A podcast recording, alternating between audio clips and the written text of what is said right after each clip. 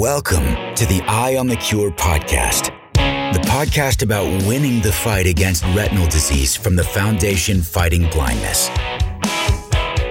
Welcome, everyone, to the Eye on the Cure podcast. I am Ben Shaberman, the host of your podcast and Senior Director of Scientific Outreach at the Foundation Fighting Blindness. And today I'm really pleased to have with me Daniel Chung. Daniel is Chief Medical Officer at Sparing Vision, and his role will be to lead the clinical development and research around an emerging therapy called SPVN 06. It's a gene agnostic gene therapy for RP, Usher syndrome, and potentially some other conditions. And Dan will also lead the education of medical and patient communities. And I know, Dan, that's a role you did quite a bit at Spark, the, the educational side. But just a little background on Dr. Chung. He received his medical degree from the New York College of Osteopathic Medicine in 1994 and undertook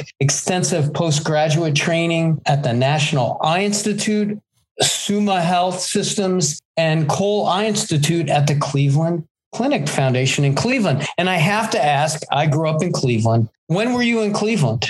So that was, I believe, um, 2000 to 2000 and no. Uh, let's let's back up here. I'm getting my dates mixed up. Uh, I think that was um, 2001 to 2003. I did a fellowship at the Cleveland Clinic in pediatric ophthalmology and oculogenetics research. So I was there two years, uh, and it was just really a time where uh, my mentor, Elias Traboulsi, really introduced me to the whole world of inherited retinal diseases. And it was just fascinating. And the need for therapeutics was extremely high. And it was just something that really intrigued me. Uh, I had done a retinal gene fellowship uh, at the National Eye Institute uh, prior uh, to my residency and fellowship training. And I think that was just very complimentary of that. Uh, and from there on, uh, I had the opportunity really to do more work in retinal gene therapy with uh, Jean Bennett and that group at the University of Pennsylvania. And that's really how all this really got started. Sure. And we'll talk a little more about Spark in, in a minute or so. But I'm curious when you were a kid growing up or maybe a little older in high school or college. Did you know you wanted to be in medicine? Did you have an interest in ophthalmology or vision? I really liked the idea of ophthalmology because it gave you an opportunity to do fine microsurgery using a microscope and things of that nature. It also gave you an opportunity to develop patient relationships in the clinic. So it's kind of the best of both worlds. And because I had an interest in research, it was just a great springboard into the world of research as well, and doing a lot of basic science, uh, translational work, and things of that nature. So that's really what uh, the whole package was quite interesting. Now, I obviously I didn't know that at the very get go, but as I got more into ophthalmology, uh, that was becoming more and more apparent that this is definitely a role and a field that I wanted to be a part of. That's great. And so let's go back to Spark and just to let um, our listeners know, in case they don't know, is that um, Spark was a spinoff of Children's Hospital of Philadelphia to help get the gene therapy, which eventually became Luxturna, across the finish line. And if I'm correct, Spark was founded in 2013. Correct. And so you came out of the University of Pennsylvania to join Spark. Is that correct? That, that's correct. So while I was at University of Pennsylvania, I, I was also uh, uh, working some at Children's Hospital of Philadelphia, that's where the clinical trial really started, uh, both phase one and phase three, prior to the formation of Spark. And so I was involved in those clinical development uh, stages uh, at CHOP. And so that's what really introduced me to the whole thing. And obviously, uh, working with Dr. Bennett and Jean Bennett, who really was one of the key drivers of the whole RPE65 story, uh, it was kind of a natural uh, progression to get into the clinical trials and, and be a part of that. Right. Yeah, that must have been quite an experience to watch that RPE 65 gene therapy move through the clinic and, and get such dramatic results. Do you remember what it was like when in December of 2017, the gene therapy, which again became Luxturna, um, got FDA approval. This is a gene therapy that had restored vision in kids and young adults. And what was that like for you and Spark when you crossed the finish line? Well, obviously, it was a huge milestone in the field of ophthalmology and especially inherited retinal diseases that really did not have any therapeutic um, modality prior to that. Uh, and although it was just one of the 270 different genes and it only represented one of them. It was really a breakthrough for those patients and really hope for the whole community. I think for the entire team, it was just a huge sense of accomplishment. And I was just very fortunate to play, you know, a small role in the whole development. And I thought of the uh, founders really who set all this in motion and to uh, just uh, see their elation and all the hard work that they had put in uh, to see the uh, therapeutic actually come to life and now be available for patients. So it was obviously a very jubilant day and uh, things of that nature. Uh, but we also thought that there's a lot of hard work left to do because the drug was approved, but now we have to get it to patients and we have to educate patients and educate physicians and and uh, optometrists and the whole healthcare field about what uh, the product can do. Uh, so there was still quite a bit more work to do, but that day was extremely special, uh, and I'll always remember that. Uh, I'll remember the FDA advisory board meeting down in Maryland and everything that went on with that. And like I say, I was just uh, very uh, humbled and privileged to be a small part of that. Well, Spark was lucky to have you. And in terms of education, Dan, that's where our paths crossed very often at seminars and meetings that the foundation held. We, we presented together, and I can say you, you do a great job communicating the challenging science. So that and that was part of your role at Spark. What else did you do at Spark besides the education component? Uh, well, thanks for the kind words there. Uh, so I was the first ophthalmologist and first person in medical affairs that uh, Spark had hired. And as you said, one of my main responsibilities was the educational role, not only uh, externally, but also internally in training folks internally on different aspects of ophthalmology and other related uh, topics. But it really ballooned from there where you became somewhat of a uh, subject matter expert uh, for the internal workings of the community and uh, things of that nature. So I really was privileged that I could work with a lot of different groups uh, within Spark, whether it was marketing and commercial or uh, even in some of the payer discussions and obviously in clinical. Uh, and then, of course, there was my background that I had at, at Penn doing a lot of basic science research. I could definitely uh, lend a voice into our preclinical work. Uh, that was going on at the time. Uh, but obviously, we had great expertise in all these fields. but I was just able to contribute a little bit of my knowledge for all of them. Right. And I've I've heard and seen over the years people talk about the uh, multi-luminance mobility test. And I know you and I have talked about this test, the maze that patients navigated, but you've gotten credit for helping develop that. That's that's a big deal, a new endpoint that um, the FDA has validated for um, these clinical trials. Well, that was definitely a, a lot of work with a lot of uh, members of a huge team that brought that forward, and I think the whole impetus was that there really was a dearth of approved or um, even, I guess, um, relevant endpoints in ophthalmology uh, other than visual acuity. But visual acuity was really not a great factor uh, in the sense of inherited retinal diseases because, as you know, inherited retinal diseases, many of them, uh, rod cone dystrophies, you can have very small visual fields, but yet you still have great visual acuity. And so walking around with a 10 degree field is not what we would consider normal vision. And we, so we tried to get the idea that there's something called functional vision, which is the vision that you and I use every day to carry out activities of daily living. And how do we capture that in a quantifiable manner? And, and so that was what really set us on that path to try and getting uh, to try and get a mobility test, a functional vision test that incorporated different aspects of uh, visual function uh, into a quantifiable measure. So there were a ton of people behind this, working all different kinds of areas, and uh, you know I was just very again very fortunate to be a part of that team. And, and I will say that years later now i see a lot of companies are using variations of that test when i see them do their presentations in their clinical trials there's another maze, there's another obstacle course. Right. So, um, that the development of that test really is um, helping a lot of people advance their therapies. So let's switch to sparing vision. And what what drew you to sparing vision? Well, obviously, I, enjoyed being at Spark, and uh, I was there for over six years.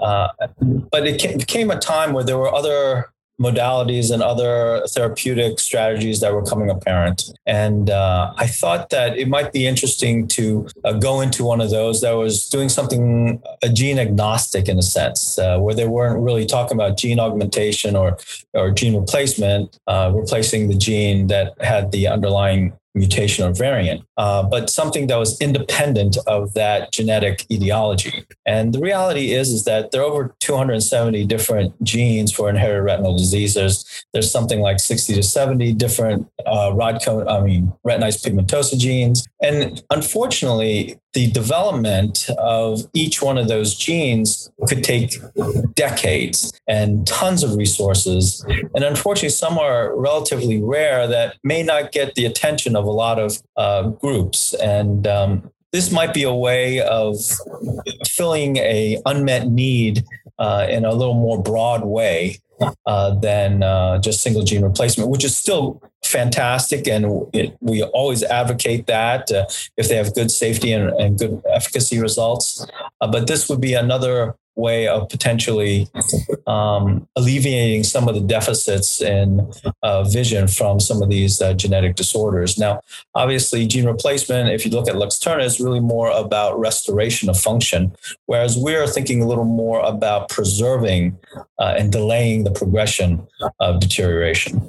Right. And so the the lead candidate that the founders of Spark, or I'm sorry, the founders of Sparing Vision have been working on for many, many years is called rod derived cone viability factor. Can you tell us how that works and who it might benefit? Yeah, so this really came from uh, 20 years ago uh, or so. Uh, two uh, individuals, uh, Jose Sahel, uh, who was a very well-known inherited retinal disease ophthalmologist, um, based back then at the Institut de la Vision in Paris, and now he's the chairman at University of Pittsburgh Medical Center, along with his colleague Thierry Léveillard. They basically asked the question: Why do all these rod specific genes that cause deficits in rods then lead to cone destruction.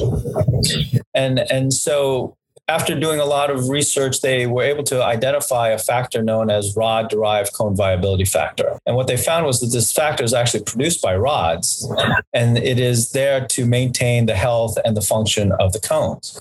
But as you know, in rod cone dystrophy, the rods are dying. So that product is no longer being produced. And so by adding that back in, they've shown in, in different model rodent models of uh, retinitis pigmentosa, they were able to slow the generation of cone cells. And there are really two mechanisms that that, that works on. One is uh, really about uh, facilitating glucose uptake and aerobic glycolysis, leading to an increase in protein production. And this basically protects the cone uh, structure and function.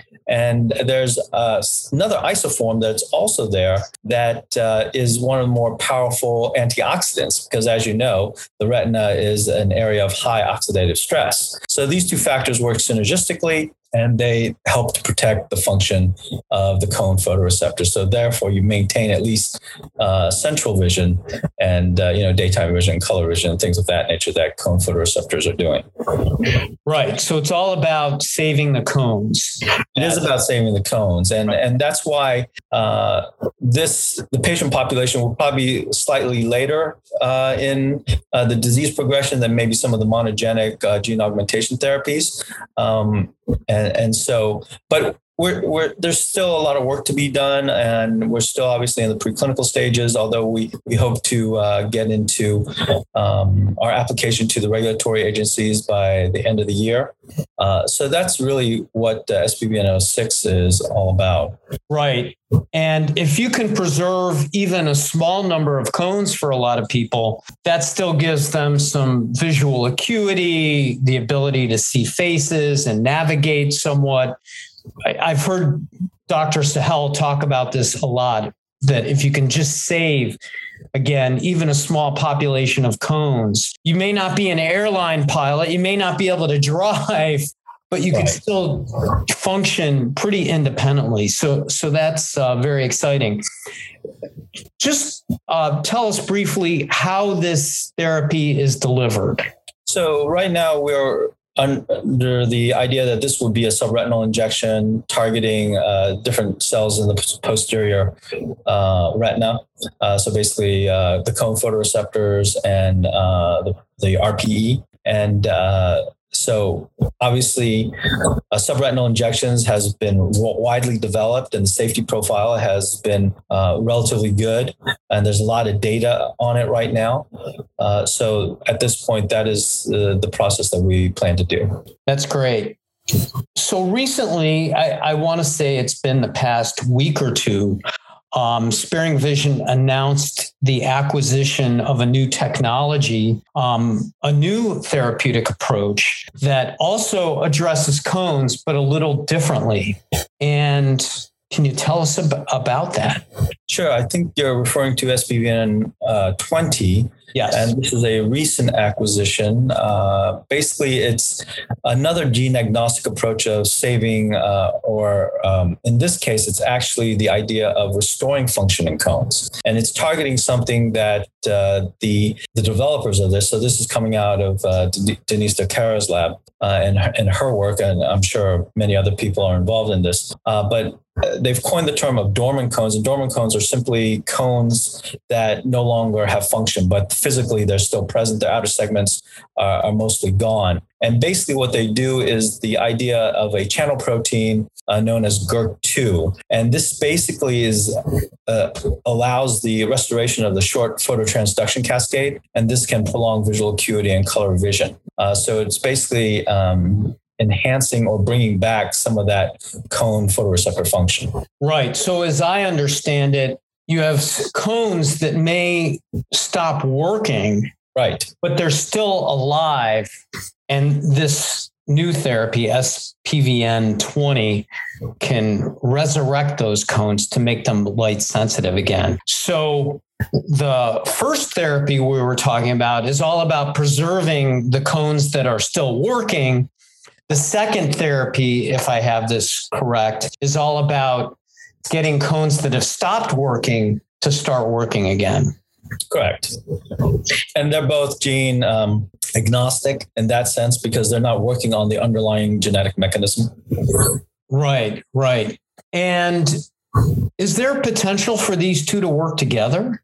Well, obviously, that's definitely a, a, possibility. I think right now we're trying to get uh, the preclinical packages together on both of these separately, and obviously uh, later down the road there are other considerations of you know potentially maybe they have a synergistic effect.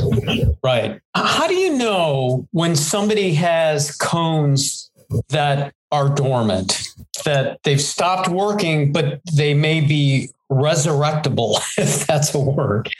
Yeah, a lot of that is there are obviously functional tests that will show deficits in your photopic response and your, you know, things that you look for when color vision, I mean, when central vision goes, things like color vision, visual acuity, things of that nature. But then there's also the structural evaluations that you can do, OCT and other forms of visualizing the retina and possibly these cells uh, still being there. So you put those two together and you can get an idea of where you are uh, when it comes to the functionality of these cone cells. Interesting. So good good imaging studies will help identify the patients that are most amenable yeah. to approach.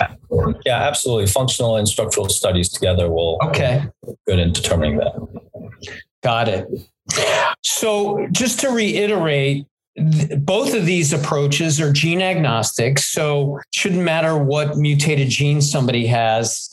And I know we're talking about, uh, at least at first, people with RP and I presume Usher syndrome, since Usher syndrome is RP just with hearing loss. Are there any other conditions that you think this approach may be amenable to? Yeah, I think when it comes to being gene agnostic, it's relatively gene agnostic in a certain class of disease. So, you know, for SPVN uh, 06, we're looking at rod cone dystrophies, and an example of that is retinitis pigmentosa. And obviously, the stage of disease is when the rods are no longer functioning because they're not producing the RDCVF anymore from the rod photoreceptors. And then we would intervene at that point when the cone cells are starting to uh, lose function. Uh, so it, it would be probably into the more moderate or progressive nature or, or severe state of uh, the disease. When it comes to the other program, SPVN 20 with GIRK2, that might be uh, at a time where your cone cells are a little more advanced in their disease because we're really talking about non-functional cone cells and being able to restore function in those. Uh, and it doesn't necessarily have to be with the GIRK2. It's really looking at the cone cells themselves. So um, I think the idea is, you know, where can we intervene where cone function is um, at a deficit, and maybe we can look at restoring that as well. Well, I'm sure there are a lot of people out there excited about the potential for both approaches. So, thanks for the great work that Sparing Vision is doing and that you're now helping Sparing Vision do. I'm guessing we'll probably hear um, about progress later in 2021 as you get closer to that filing to, to launch a clinical trial. And uh, we at the Foundation Fighting Blindness, we actually fund sparing vision. So we're very excited about the potential for those therapies. We're very excited, Dan. You're a part of the program now, and we will be sure to report on any developments there. So, Dan, that concludes my questions, my interview. I don't know if you have any parting thoughts or comments. Feel free to share. Well, number one, Ben, I just appreciate the opportunity. Thanks for inviting me on this. And, and as you know, in the world of gene therapy development and the retina, uh, it can take a little bit of time. So we want to make sure we do all the right things in our preclinical package and things like that. So uh, that's where we are today. And, and hopefully we'll, we'll get to the, um, the uh, uh, regulatory submissions by the end of this year for SPVN 06. And then obviously we're very early in the development of SPVN 20, but obviously uh, we'll keep the foundation definitely informed. Well, thanks again, Dan. We appreciate you're keeping us in the loop and and again we're very excited about the work you and the rest of that great sparing vision team is doing so that's it for this podcast. I want to thank all the listeners for joining us to learn about uh, great emerging therapy coming through the pipeline. And remember, if you have any questions or comments or just good cheer to send along, you can uh, send those through email to podcast at fightingblindness.org. That's podcast at fightingblindness.org. Thank you again, Dr. Chung, for joining us. It's been great having you. My pleasure. And and we look forward to uh, all our listeners out there joining for our next podcast. Thank you. This has been Eye on the Cure. To help us win the fight, please donate at foundationfightingblindness.org.